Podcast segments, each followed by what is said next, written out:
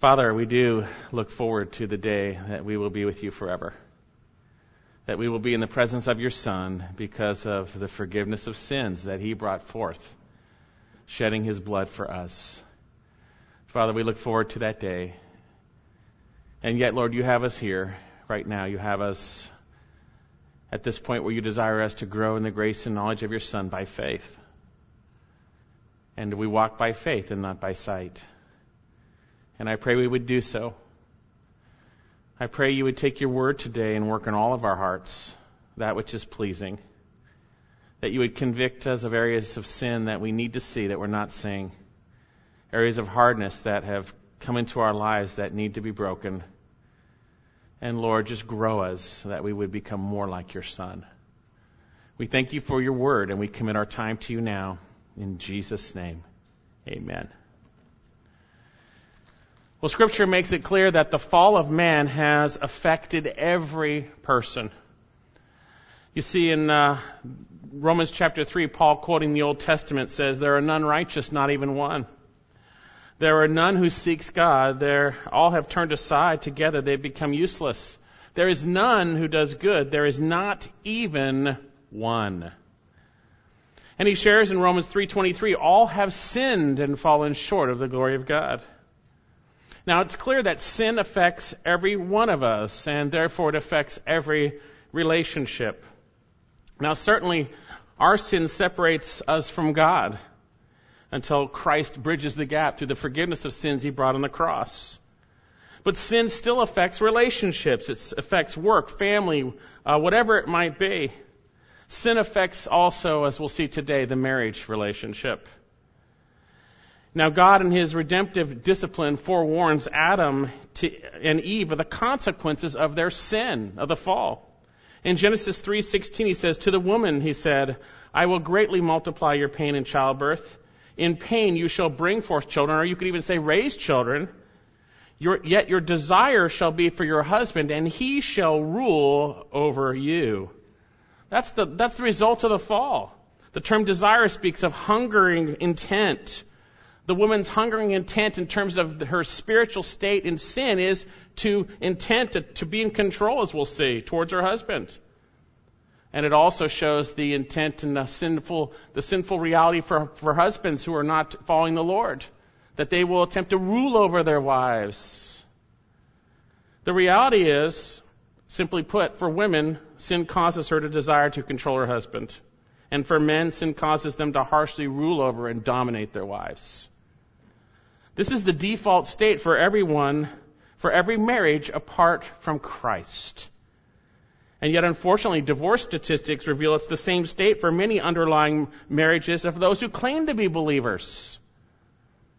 Now, today we come to a passage in which we're going to address uh, God's desire for wives in the marriage relationship.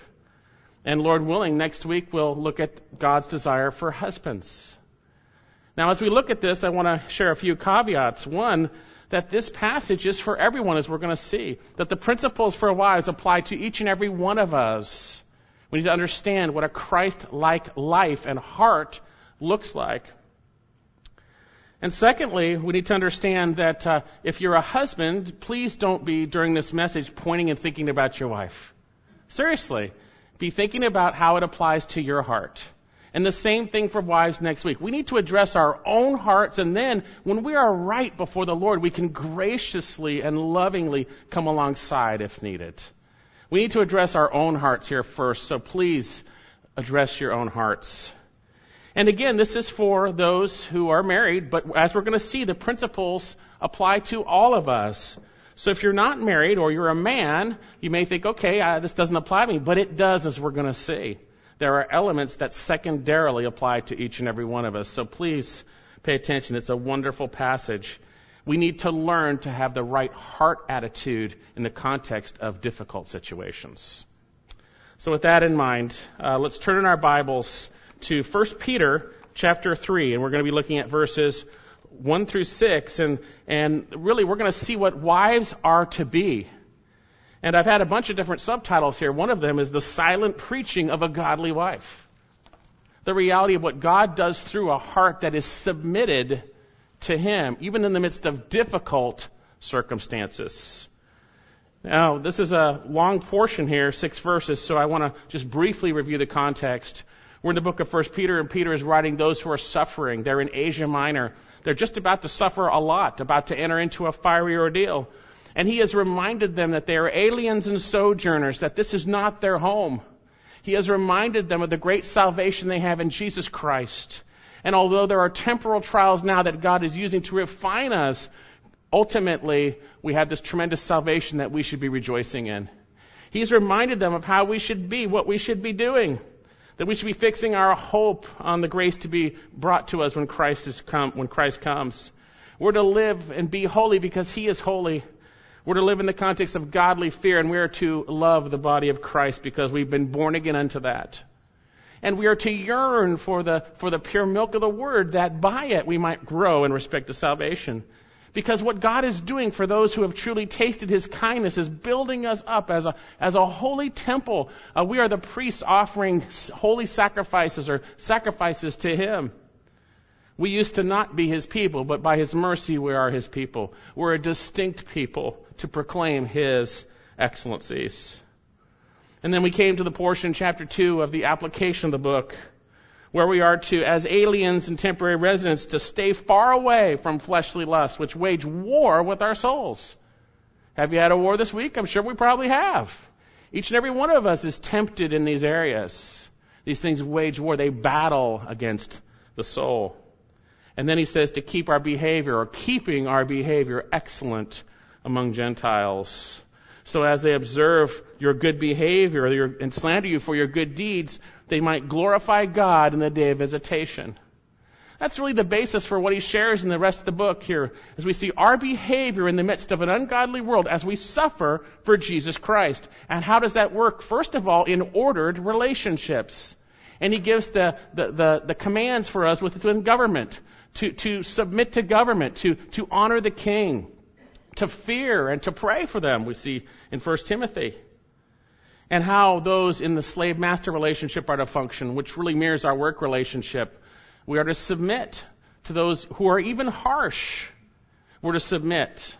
And, and because it finds favor with God, if we endure those things with our conscience towards God, not towards the situation, we endure those things, it finds favor with God. And then we saw that we've been called for this purpose as believers to suffer as Christ did, to follow in his footsteps. And what did he do? What was his pattern that we are to trace, that tracing pattern that we are to see? He didn't sin. He didn't sin by trying to get out of it, or there was no guile found. He didn't try, it wasn't deceitful. He uttered no threats. Uh, he also didn't revile. When he was reviled, he didn't revile in return. When threatened, uttered no threats. But he kept entrusting himself to the one who judges righteously. And through that trust and obedience to the Father, he brought about our salvation where he bore our sins in his body that we might die to sin and live to God. And ultimately, that by his wounds we have been healed, and we have now turned and repented and turned to the shepherd and guardian of our souls. It's at this point we come to chapter 3 where we have another relationship in which there is authority and submission. We see three of them. This is the third of them in 1 Peter, which we're going to see. And it has to do with husbands and wives. And it's quite possible that, they that many of these people came to faith and maybe they didn't have believing husbands in that sense, possibly. You know, the reality is people come to faith and sometimes one of the spouses is not saved. And God places us in those situations as we are called, and we see that in 1 Corinthians 7. And there are other situations where people sin and marry a non-believing spouse. But God tells us how we are to respond, even if one was disobedient to the word. But the principles actually apply to every wife and everyone who will be a wife. And we need to understand these things, all of us, so that we would understand what godliness looks like, not only in our wives, but in our own hearts. Again, turn to 1 Peter chapter 3, and we're going to be looking at verses 1 through 6. In the same way, you wives, be submissive to your own husbands so that even if any of them are disobedient to the word, they may be won without a word by the behavior of their wives, as they observe your chaste and respectful behavior. And let not your adornment be merely external, braiding the hair and wearing gold jewelry, jewelry and putting on dresses, but let it be the hidden person of the heart with the imperishable quality of a gentle and quiet spirit, which is precious in the sight of the Lord. For in this way, way in former times the holy women also who hoped in God used to adorn themselves, being submissive to their own husbands. Thus Sarah obeyed Abraham, calling him Lord. And you have become her children if you do what is right without being frightened by any fear. This is a tremendous passage. And whether you're a woman, uh, married, unmarried, whether you're a man, whatever it might be, this is a tremendous passage because we see how we are to function in the context of relationships in which we are to submit. But specifically here, it has to do with wives. So with that in mind, what are wives to be? We're going to see basically three things. First of all, notice wives are simply to submit.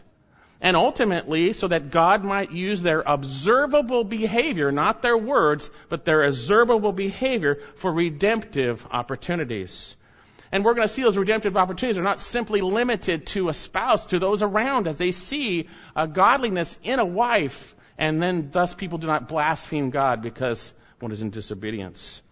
Again, look at verse 1. In the same way, you wives, be submissive to your own husbands, so that even if any of them are disobedient to the word, they might be won without a word by the behavior of their wives, as they observe your, your chaste and respectful behavior. Notice our passage begins with the term in the same way. In the same way. We're going to look at that in a minute. It's really important. Keep that in mind. We're going to see the command first, but we're going to remember that it begins with in the same way, pointing back to what he has just said concerning Christ. Concerning Christ. Now, this idea of submission is a hot button in some churches. Uh, sometimes this biblical concept of submission causes anger, division, uh, whatever it might be. And the so-called evangelical churches is highly divided over this idea of submission. But the reality is, there shouldn't be any argument or any divisiveness or any anger or anything because God simply says something and we're willing to submit to Him, then we understand that He has spoken and we submit to His word. Look at this portion. You wives, be submissive to your own husbands. Obviously, we're speaking about marriage here. And remember, marriage was God's idea, not man's idea. Man didn't figure out marriage. God figured out marriage. Look in Genesis chapter 2. It was God's idea, not man's. And also remember that in the New Testament, marriage is not for everyone. Matthew 19:12, 1 Corinthians 7:25 to 35. If God wills you to be married, that's a good thing. If He wills you to be single, it is a good thing. God has ordained some are married and some are single. Paul had that gift of singleness as we see in 1 Corinthians 7, which allows someone to serve the Lord in an undistracted manner. But regardless of whether you're married or not, these principles do apply, but specifically and primarily they apply to wives. So with that in mind, what does scripture say? You wives, be submissive to your own husbands. It's a simple statement. But what does it mean? We've seen this word before, be subject or submit or, or be submissive. Hupotasso. The term hupo means under, and, and, and it means to, to be under.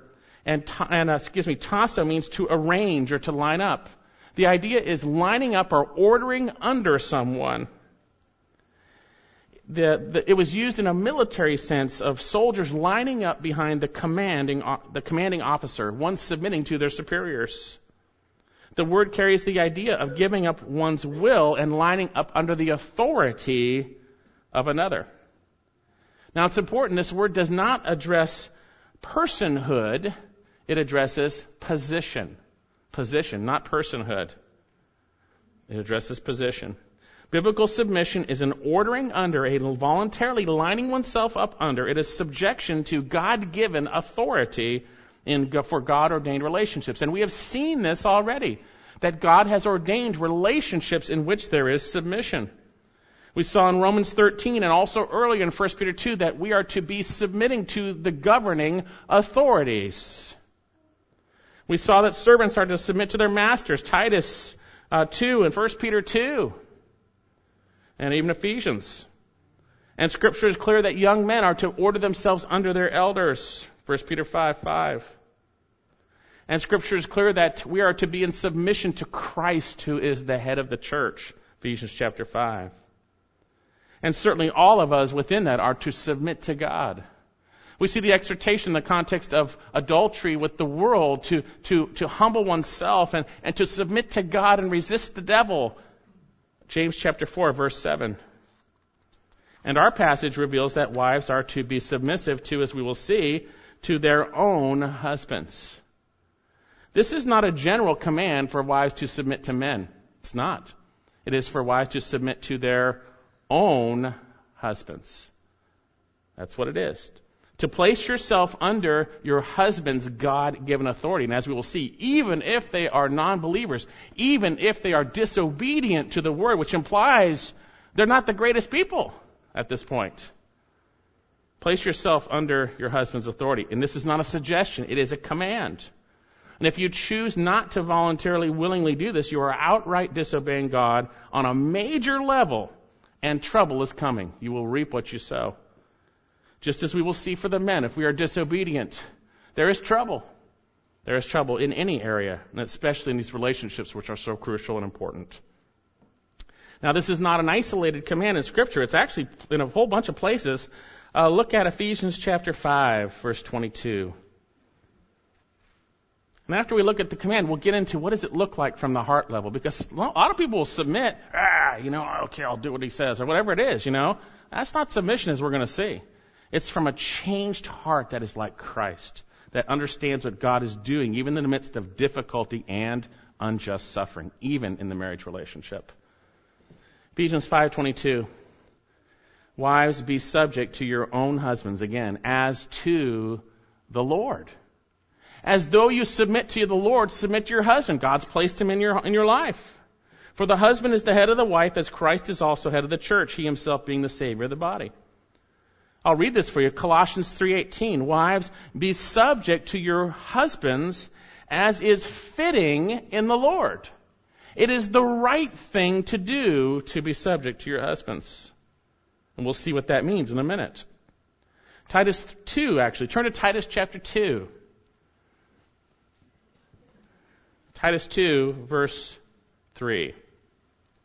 Here we have Titus, Paul giving Titus sound doctrine sound doctrine that can only be done in the context of having been saved by God's grace in Jesus Christ, who is instructing us now to deny ungodliness and worldly desires to live uprightly in this present evil age. Titus 2 verse 3.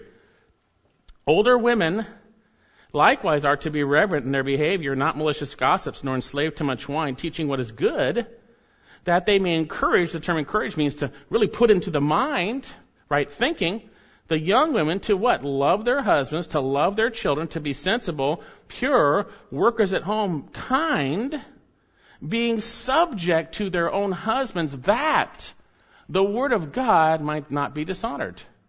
You know, when a wife does not place herself under the authority of the husband, it is dishonoring to God. It, the word dishonored, we'll see later on, means that the word of God might not be blasphemed or spoken against. We're going to see when we disobey God, it gives the world opportunities to blaspheme God. When you obey God, even though the world may slander you and speak evil of you, God uses those things for redemptive opportunities. And that's much more important than your current circumstances and situations, what God is doing. So with this in mind, does submission make a wife anything less? Wives, you are spiritually equal to your husband. The reality is in Christ we are the same. We've been all saved by the blood of Christ. There is no, there is, there's, there's no difference in a sense spiritually between a man and a woman. We are equals before the Lord. But there are roles that God has, has given. And husbands, we see that we better be careful. We'll see this next week. 1 Peter 3 7. That we grant, that we grant our wives honor as fellow heirs of the grace of life and we live according to knowledge, biblical knowledge or our prayers will be hindered. Our relationship with God is hindered. So does submission make you anything less? If you think it does, you're, you're, you're, sorely mistaken because of the example of Christ who submitted to the Father. Turn to 1 Corinthians 11, verse 3. God the Father, God the Son, God the Spirit, co equal, co eternal, yet God chose roles, and there was voluntary submission within those roles to bring forth our redemption. 1 Corinthians 11:3 But I want you to understand that Christ is the head of every man, and the man is the head of a woman, and God is the head of Christ we see that Jesus Christ submitted himself to the Father in the role that he took on, and he is nothing less. He is not less in any way, shape, or form. And submitting to your husband does not make you less in any way, shape, or form. It is not about personhood, but about position in Christ. You are a joint heir of the grace of life. There's nothing more valuable than being his child, and we are men and women who have trusted in Christ, his children. Now it's interesting, scripture doesn't directly command wives to obey their husbands. It says to submit to them, to voluntarily order under. But we'll see later on in verse 6 that Sarah obeyed her husband, calling him Lord. She, in the context of submission, there is obedience, obviously. But it's not like a child where the children obey your parents in the Lord. This is a voluntary yielding to God's will in the context of an ordered relationship for His glory, as we'll see. Now, one caveat, as we'll see, biblical submission doesn't mean disobeying God. If your husband wants you to sin, you are not to submit. You must obey God over him. And the examples we have, we have a few examples in Scripture. Uh, we have in Acts chapter 5 when they were told not to preach of Jesus, they said we must obey God rather than men. In the book of Daniel, Shadrach, Meshach, and Abednego were told to bow down and worship the, the image of Nebuchadnezzar. And they wouldn't do so, but they were respectful, but they wouldn't do so. Now there are other things that are not absolutes, that are different things, like uh, the like we see for Daniel in the Old Testament in the ceremonial law. He didn't want to defile himself with the with the king's food, and he graciously and wisely petitioned in the context of trusting the Lord for something different. He didn't demand and say, "Hey, no way I'm eating your food. I'm a Christian. I'm not going to do that." He submitted to his uh, authority, and he respectfully and wisely negotiated with those over him. What's my point? We need to obey God rather than man when your husband asks you specifically to sin. To sin. Maybe it's, you know, maybe it's to the, not to the point of being told to worship, not worship the Lord or be in His Word or something like that. He says, hey, you can't go to church. Negotiate. I love you. I love the Lord. And I want to worship the Lord. How about this? How will this work? But there's a point where you need to say, you know, I love the Lord and I need to do and be obedient to Him. Whatever it might be. We're going to see that ultimately it's done in the context of a gentle and quiet, submissive spirit. Anything that's done no matter what. Not confrontational. So, women are to submit to their husbands, and we see that's in everything. Back to our passage. Notice the manner in which women are to submit. We're going to see the manner. It's really an external manner and an internal manner, but then we'll see the heart issue in a second. Verse 1 In the same way, you wives be submissive to your own husbands. The term in the same way is translated in some versions likewise. And down in verse 7, it's the exact same Greek word for the husbands. Likewise, or literally in the same way. I wish the NASB would have translated it the same. It's literally in the same way. In the same way, you wives be submissive to your own husbands. What's the same way? What way are they to be submissive? Well, it's pretty obvious if you know the context, what we, what, what we studied just before this. Look back at 1 Peter 2.18 and let's read up through this and we see the way in which wives are to be submissive. And the context, remember this, the context is ordered relationships submission to the point of doing what is right and suffering for it. And that may happen in a marriage relationship, by the way. 1 Peter chapter 2 verse 18. Servants, be submissive to your masters with all respect. Not only to those who are good and gentle, but also to those who are unreasonable. We're going to see that potential exists for a spouse that's unreasonable and not good and gentle. For this finds favor if for the sake of conscience towards God a man bears up under a man bears up under sorrows while suffering unjustly. For what credit is there if you sin and are harshly treated and endure it with patience? But if you do what is right and suffer for it, you patiently endure it, for this finds favor with God. And notice this, verse 20. For you have been called for this purpose, since Christ also suffered for you. He suffered unjustly, but he endured it, as we will see. He says, For you've been called for this purpose, since Christ also suffered for you, leaving you an example or, or a tracing pattern to follow in his steps. And this is how, in the same way, wives are to do it. Who committed no sin, nor was any deceit found in his mouth. He didn't sin to get out of the situation. He didn't, wasn't deceitful with his words to get out of it. While being reviled, what did he do? He did not revile in return. While suffering, he uttered no threats. This is the way, the same way wives are to submit. They're to do what's right. It says here, and he kept, but kept entrusting himself to the one who judges righteously. Trusting the Lord in the midst of this circumstance. Trusting the Lord, trusting the Lord. Handing over your soul to the one who judges righteously. That's how you submit. And you do it in the context of obedience.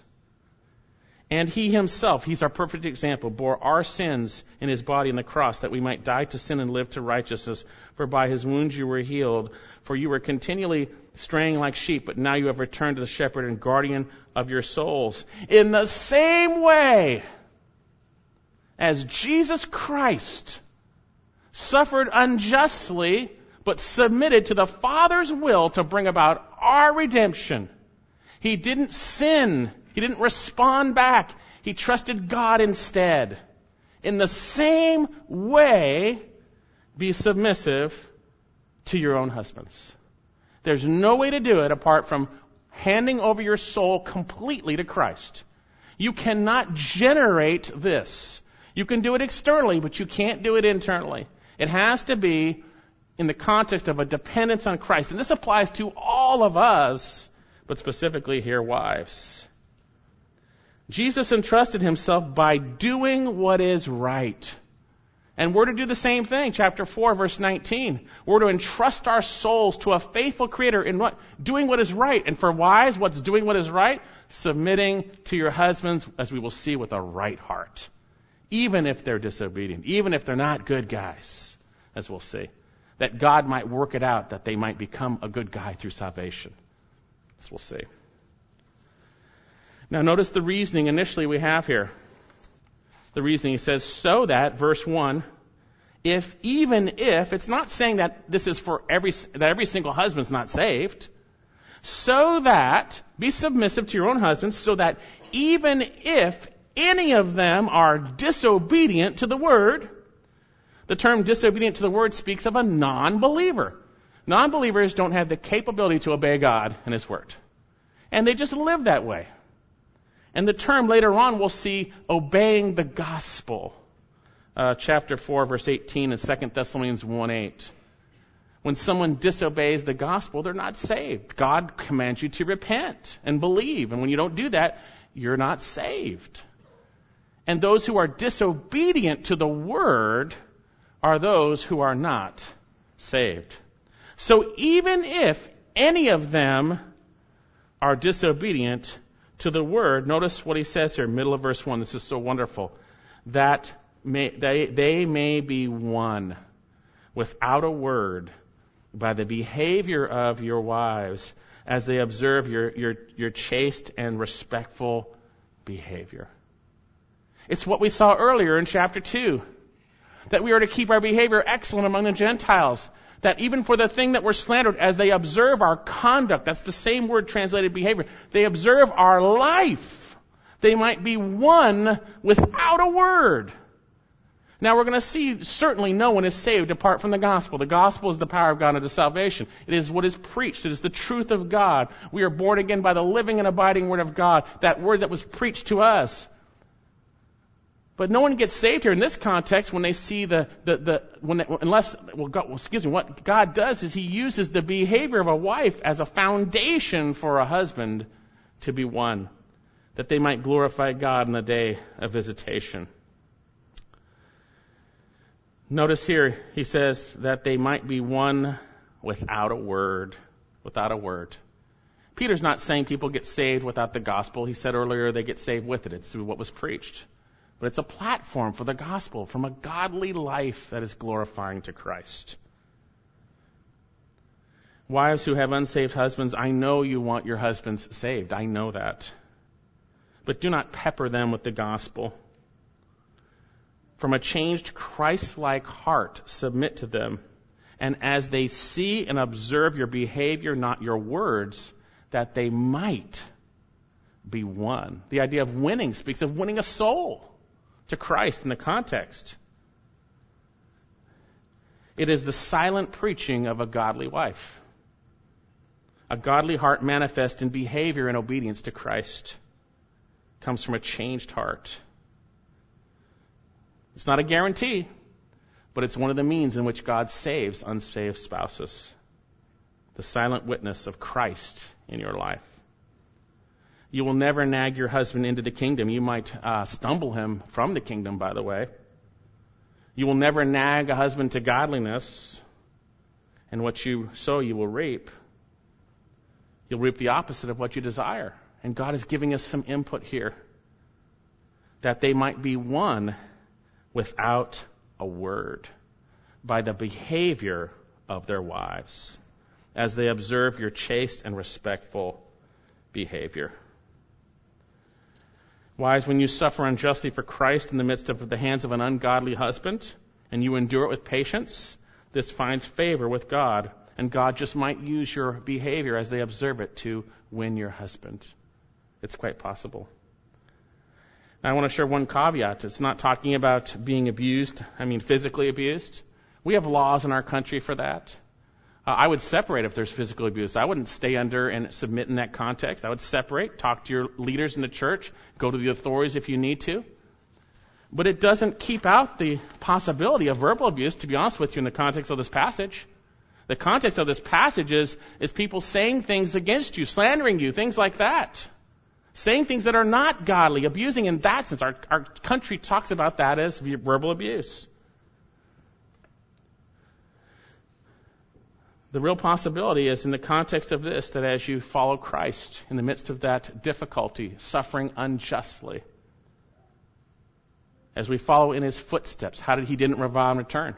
In the same way. He uttered no threats. You better not abuse me. I'm a daughter of the king. No, he uttered no threats. We're to utter no threats. But he kept entrusting himself to the one who judges righteously, and that's what wives are to do. That's what we need to do. And I heard of a circumstance from one pastor where some women came to the pastor and wanted to get approval for divorcing uh, the husband because he was verbally abusive. And the pastor said, I find nowhere in Scripture where this is justified. Rather, I see in Scripture what you are to be. And he read 1 Peter chapter 3. And in that context, the wives who were elders' wives got quite angry. But the woman didn't divorce her husband. She obeyed the word of God, and by his grace, in this circumstance, he came to faith. If perhaps, if perhaps.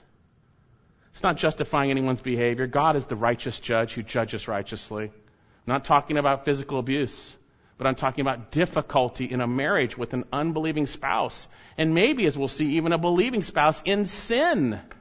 How do we deal with that? How do we deal with that? Now, I'm not talking about becoming a doormat. I'm talking, not talking about being physically abused. I'm talking about responding like Jesus in the context of ordered relationships so that one might be won by the conduct of their wives. And again, it's not just husbands that are watching their kids, their neighbors, their people around that aren't saved, that are watching those who are believers, whether you think they are or not. They're observing our conduct. They're observing our conduct. So back to our passage. In the same way, you wives, be submissive to your own husbands, so that even if any of them are disobedient to the word, that's non-believers, the context is suffering unjustly, by the way, that they may be won without a word by the behavior of their wives. And notice he says, as they observe something, uh, verse 2, as they observe, they look at, they see something, not hearing your words, but they see something. As they observe your, your chaste and respectful behavior. In the midst of maybe suffering unjustly under a bad husband, not talking about being abused, talking about suffering unjustly, As they observe your chaste, it speaks of holy or that which is pure. It is conduct that is not tainted with sin. How would you be sinful in this situation? Reviling in return. Well, it's like Christ, the chaste, holy behavior, not reviling, trusting the Lord instead. As they observe your pure behavior and also your respect, your respectful behavior. Now, some say that's respect for God, and certainly we do fear God, but I believe in the context, this is respect for a husband. Even in the midst of an ungodly husband, a non saved husband, as they observe your holy, pure, and respectful behavior. That only God can do that. Only God can cause someone to be that way in the midst of a circumstance like that. As they observe it, they might be won. They might be won. Oh, how disrespectful we can be at times when we disagree with someone. But this speaks of respect. It's actually the term translated fear. And scripture is clear, we're not to sin, we're to respond rightly. Wives are to, in the end of Ephesians chapter 5, they are to see to it that they respect their husbands, to fear them. There's a sense of, of wanting to, to please them so there's no displeasure. Now that's in the context of godliness, like we would fear God. We want to obey Him. Trust the Lord like Christ. Submit to your husbands in the context of purity and respect. And maybe, without a word, they might be won for an opportunity to, to, to, to hear why you have hope. Why you have hope. You see, because only Christ can enable you to behave that way, and it's different than everyone else in the world. I'll tell you that right now. It's different. As you submit in the context of purity, don't react, respond, revile, threat, whatever it is. Don't do that. But entrust yourself to one judge right in the same way, and you fear and respect, God just might use your outward behavior. Now, some of you ladies have believing husbands, and you'll, and you'll say, well, there's no motive to be this way because he's already saved. Well, the passage just says, if perhaps. It is directing all wives to be submissive in this manner. In this manner. You see, the reality is God calls us to submit in different relationships, and here wives are to submit. And not only is your husband watching, your kids are watching. There are those around you watching. Look at Titus chapter 2 again. Titus 2, the end of verse 5. The older women are to teach the younger women to do this.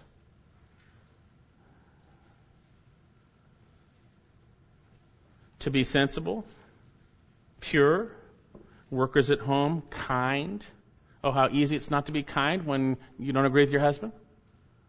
Now, women, don't worry. We'll talk about men next week. But the reality is being subject to their own husbands that the word of God may not be blasphemed. When we don't follow Christ and obey his word, God is blasphemed. His word is blasphemed. We don't want that to happen. Wives, you want to change your husband? even a believing husband, certainly pray for them. Allow your behavior from a right heart as you trust the Lord to be that sermon, that their hearts may be convicted, that they might turn and trust the Lord Jesus Christ for salvation if they're not saved. If they are saved, that they might more obediently follow Jesus Christ. Now, now certainly there is room in a marriage relationship to bring the Word of God to bear respectfully upon sin in a husband's life. But also love covers a multitude of sins. We need to obey the word, but it's done in the context of purity, respect, and submission. Now you say, okay, I've got it. I think I'm good to go. I, I, I've got what I need to know. Well, the reality is, Peter continues here by talking about what's at the core of the issue, which is the heart. And this is the core for every single one of us. We're going to see not only our wives to submit that they might win unbelieving husbands, that there might be redemptive opportunities not only with our husbands, but with those around them, is the context of 1 Peter,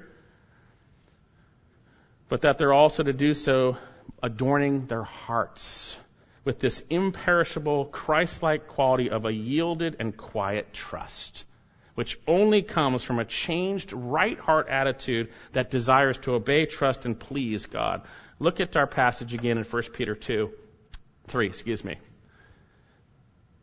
In the same way, you wives, be submissive to your own husbands, so that even if any of them are disobedient to the word, they may be won without a word by the behavior of their wives, as they observe your chaste and respectful behavior.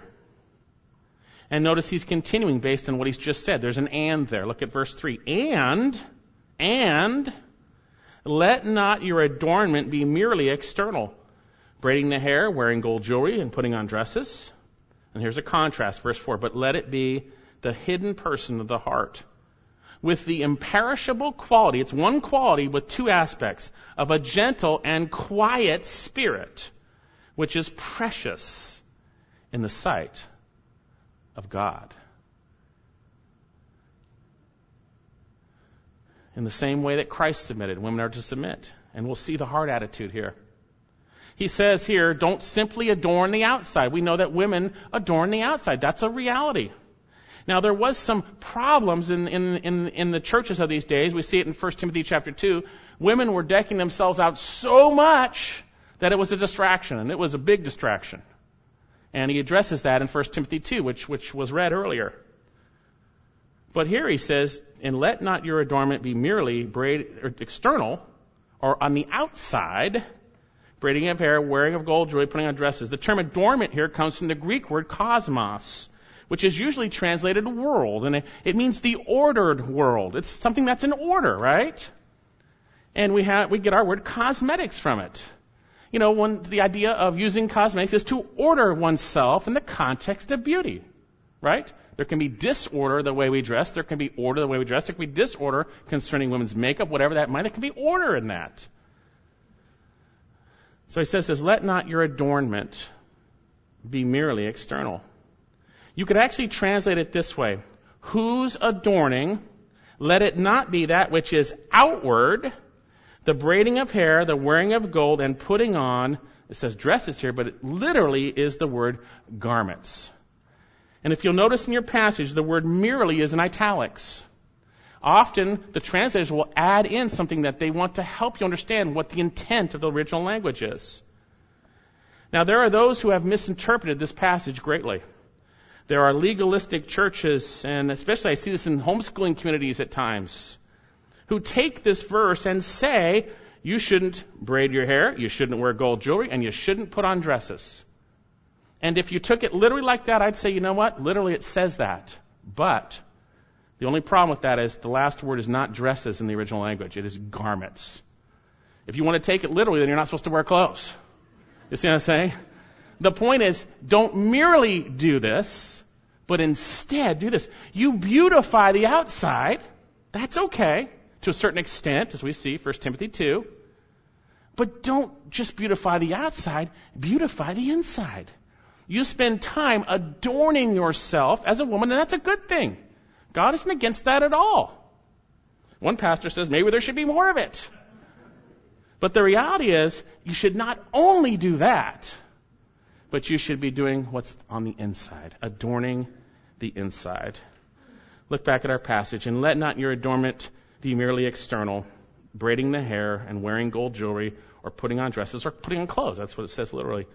But in contrast, let it be the hidden person of the heart. This is a command, by the way. It says it's commanding not to be merely the external, and then the command is implied in the second portion.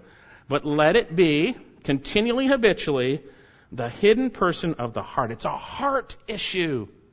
It's a heart issue. With the imperishable quality of a gentle and quiet spirit, which is precious in the sight of God. Ah, this is so important. You will never understand biblical submission, whether it's wise, whatever it is, or even us to God, apart from realizing it is a heart issue. It's not externals. It's not externals. It's a heart issue. You can submit externally in all the situations God allows, but if your heart isn't there, you're not submitting. You're not submitting at all. That's not submission, that's hypocrisy. It's a heart issue. It's a heart issue. Let it be, i.e., your adornment, that beautification, that ordering. Not merely those external things, that's, that's nothing wrong with that, but the internal thing. The hidden person or literally man. That's kind of interesting for women, but the hidden man of the heart. It's the, it's the inner man. It's who you really are. What's on the outside isn't who you are. It can reflect it, no doubt about that. There's no doubt our outside can reflect that. But it's who you are in the heart. Scripture says, for as he thinks within himself, so he is. What we are, what we think, the way we think, our minds, our hearts, the same thing, is who we are. We need to adorn our hearts. Now, women here, obviously, you are to beautify your heart. The heart is the issue. Your thinking will manifest then in righteous behavior of submission with a right heart, like we see in a moment Sarah and holy women of old did. But let it be the hidden person of the heart with the imperishable quality of a gentle and quiet spirit. It's one quality, imperishable quality. Very important. One imperishable quality. What does he mean by that? Imperishable means that which is not subject to decay, that which is not subject to sin, that which is immortal. We were subject to sin. We are decaying, but we were saved by Jesus Christ. We have an inheritance in heaven that is imperishable. This is a quality of God, not of man. This quality does not come from us. It comes from, from God. It's an imperishable quality. Imperishable quality of two things described in two ways a gentle and quiet spirit. It's like Christ, as we'll see. Christ was this way when he suffered for us. Christ was this way when he was wrongly uh, maligned. Christ was this way when he suffered unjustly. Women, same thing. Same thing. Gentle and quiet spirit. The term gentle, in, in Greek, there are a couple words for gentle. This word is, is often translated meekness. Meekness. It, it often is also paired with humility. You'll see this word, gentle and humility, right together. Ephesians 4:2, Colossians 3:12, Matthew 11:29, which we'll look at in a minute. In light of the passages that have this word, I believe one lexicon shares it, uh, speaks of this word rightly. Speaks of a humble and gentle attitude which expresses itself in patient submissiveness to offense. It's a humble and gentle. It's meekness. It's gentle. It's not weakness.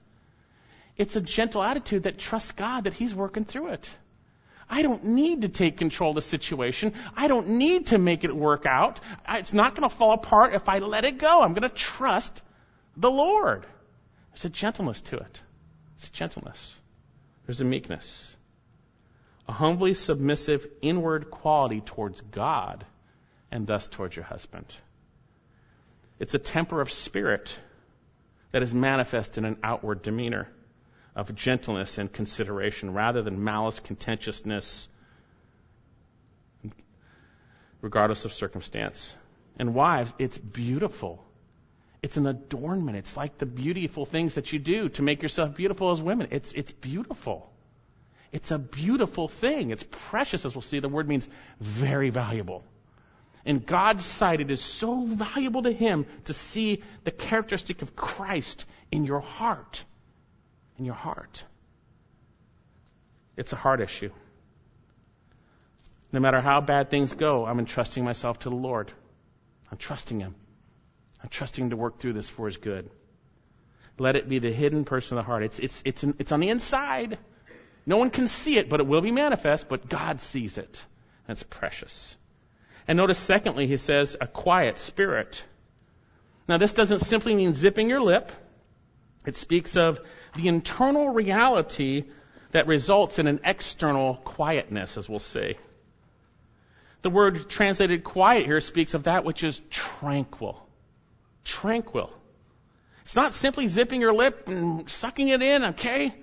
I'm just going to submit.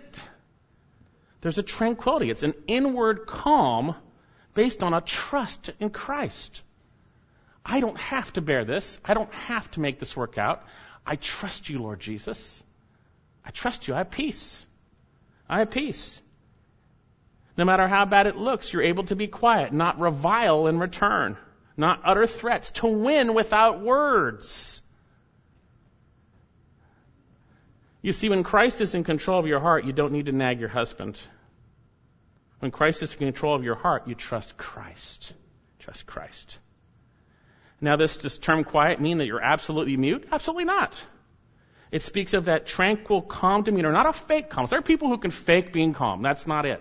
It's a heart attitude of calmness as you trust Christ that will manifest in your actions and your behavior toward your spouse and others. It's only because of Christ, and it is beautiful adornment. It is, as we see here, precious. It's so, the word precious means extremely valuable. You want to know what God values? He values when you are like Christ. When you yield yourself to Him and trust yourself to Him, no matter what, oh Lord, okay, I trust you. And this applies to all submissive relationships, by the way, but here specifically. Because remember, it said likewise, as Christ did. Likewise.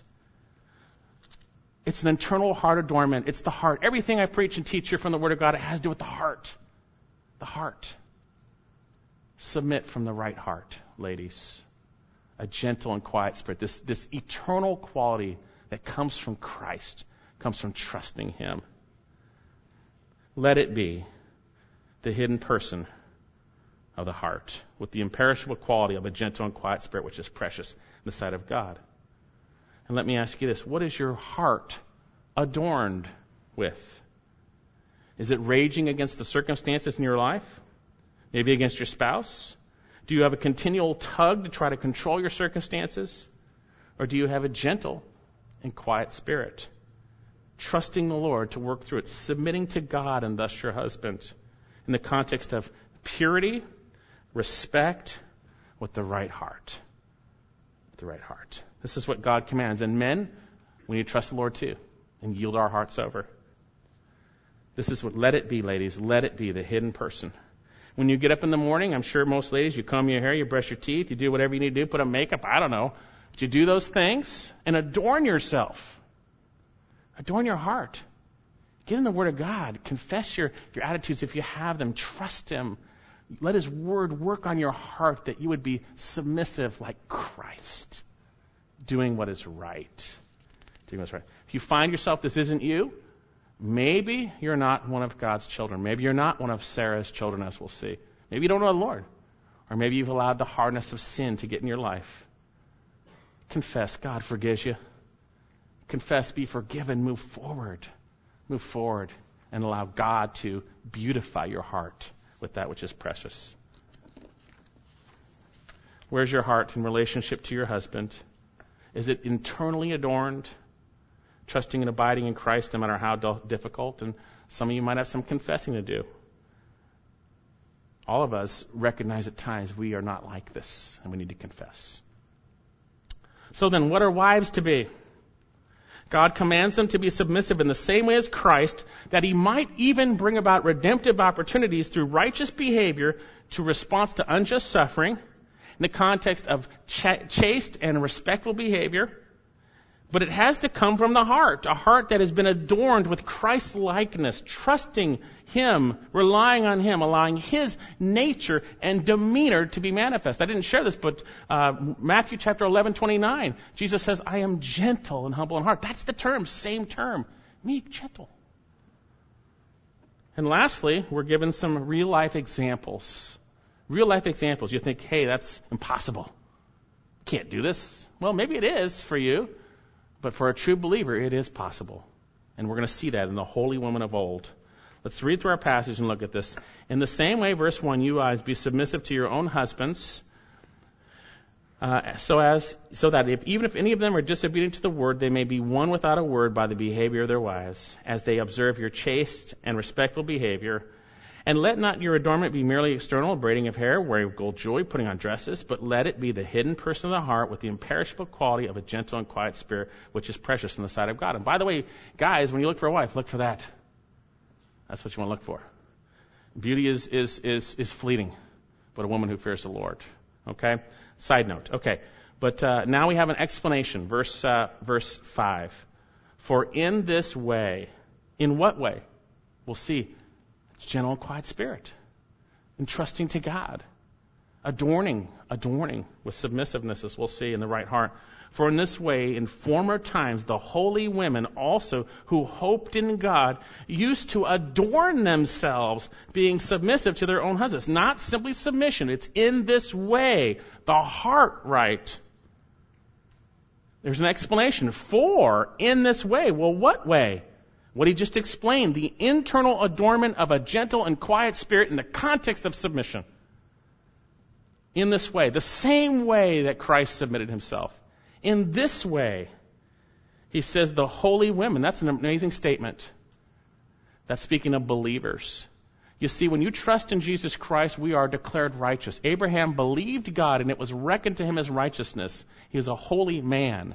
You see? And when the women of old trusted in Jesus Christ, believed in him through the seed of Abraham, that would be him, obviously, trusting that he would die for their sins, he would take their place. All the sacrifices pointed to it. They were made righteous through faith. And the holy women speaks of those who were saved. And notice these holy women, who did they hope in? Hoped in their husbands to change? No. They hoped in God. They hoped in God. God is their hope. If you're a true believer, who's your hope? It's God. It's God. And notice what they did. They used to adorn themselves in the same way. If you're a true believer, that's what true believers do, ladies. Adorn their hearts this way. That's what they did. The holy women of old. That's what they did. They used to adorn themselves. It's not a pie in the sky thought that you can never get there real people who are sinful and struggle with the same temptations hoped in God and adorned their hearts. Adorn their hearts. And we can too, brothers and sisters. They adorn their hearts, being submissive to their own husbands. It's not simply the outward act, it's the inward heart that leads to that. Trusting yourself to God, hoping in Him, allowing His character to be manifest, adorning your heart, tranquil, gentle only comes from Christ. You've got to confess. If you're in that, we say, I can't be this way. Well, maybe don't know the Lord, but if you do, just confess. Be honest with God. He will set you free and He will enable you by faith to have this heart. What about widows and single women? Christ is your husband. Submit to Him with the right attitude. Yield to Him. So then, in this way, holy women who trusted in God and hoped in God did this. And notice we have a specific example of someone who failed, who made a lot of mistakes, but grew in the grace and knowledge of Jesus Christ and became faithful and is considered a holy woman. Thus, Sarah, verse 6, obeyed Abraham. There's no commands for women to obey their husbands. There's commands to submit. And within that, there's going to be a yielded obedience. Thus Sarah obeyed Abraham, calling him Lord. I was respectful. It was respect, right? Chaste, chaste and respect. Calling him Lord. Now, some believe this is the situation that we see in Scripture in Genesis 18:12, where she says "Lord" to him, but that was in the context of her not believing what God had said concerning a child, where she laughed.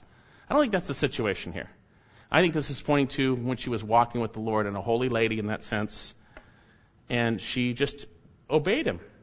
She obeyed Abraham, calling him Lord. We see later on in the New Testament, in Hebrews chapter 11, that uh, she was fully confident. Hebrews chapter 11, 11. By faith, Sarah herself received the ability to conceive even beyond the proper time, since she considered him faithful who promised. She trusted the Lord. She, she blew it along the way, but she trusted the Lord. And here she is the paradigm of women. You see, Abraham is the paradigm of those who believe. He is the paradigm of faith. He is the father, in a sense, of those who believe. Sarah is the father of women, in this sense, who believe. Because she submitted to Abraham in the same way. It was the right heart, not the wrong heart. This is speaking of when she did it rightly. And you have become her children. You are her spiritual children, in a sense. If, here you go, you do what is right. What's right? Submitting with the right heart in the midst of even difficult situations and sin even. Not causing sin, but, but sinful situations. Submitting. Obeying God. And then notice this last qualifier. Without being frightened by any fear. God is so great to put in those things that you need to hear. What are the temptations for women? If I submit, what will happen? You can fear all the outcomes of what will happen if I submit to this ungodly man. I'm not talking about sin. Don't fear. And trust yourself to the one who judges righteously. He's going to use your behavior for good. Don't fear. Don't fear. Don't be frightened by any fear. When you trust the Lord Jesus, you are under his wings. He's going to protect you. He'll never leave you nor forsake you. Yes, you're going to go through difficulty. Yes, but God uses those for His good, just like with Christ. If you do what is right, are you doing what is right? Have you become her children? Some of you were married before, spouse is dead, divorced, whatever it might be. Look back. Did I sin? Confess it. Get right. Get right. Was I this way? If you weren't, confess it. Get right with the Lord. Get right with the Lord. So then, what are women to be? What are women to be? Well, Scripture reveals here fairly clearly that wives are to submit like Christ did. That God might use their observable behavior, that chaste and respectful behavior, for redemptive opportunities. Wives are to submit by adorning their hearts with the imperishable Christ like quality of a yielded, gentle, and quiet trust, which only comes through faith and trust in the Lord. And wives, if you do what is right, following the examples of godly women from the past, realize this is the way of those who are truly saved. You become her children if you do what is right. So obviously the applications for wives are obvious. What about everyone else of us? The reality is, it's no different for us, the walk of faith, to trust in Christ, to rely on Him no matter what the difficulties. Yes, there may not be a submissive relationship, but we need to trust the Lord. We need to rely on Him. We need to yield our hearts over to Him. What are believing wives to do? We see ultimately it is a yielded heart to Christ, that He would be glorified through what He brings forth, even if it's bad. Let's pray. Lord Jesus, we are so thankful for your sacrifice for us and your example that you laid for us. And Father, we praise you for your Son who gave himself for us. And Father, I pray for the ladies here who are married and those who aren't and those who might be, that uh, your word will have pierced the heart. That uh, the ladies here who are married will adorn themselves this way and when they don't, they would just confess it and be forgiven, Lord God. And they would adorn themselves with this dependent trust on your Son, Jesus, Christ like trust and obedience, submitting, Lord God, with a right heart. Father, I thank you that this is not impossible because you're the one that does it through us. And we have the examples of holy women of old who hoped in you and did what you said. Father, I pray for the rest of us, Lord God, that we would apply these basic principles, Lord God, of trusting in your Son, of relying in Him, allowing Him to change our hearts and our circumstances and situations, that we would become more like your Son, that we would thank you for all that you have done, that we would praise you for all that you've done, even in the midst of difficulties and sorrow. Thank you for your word. I pray this in your Son's precious name. Amen.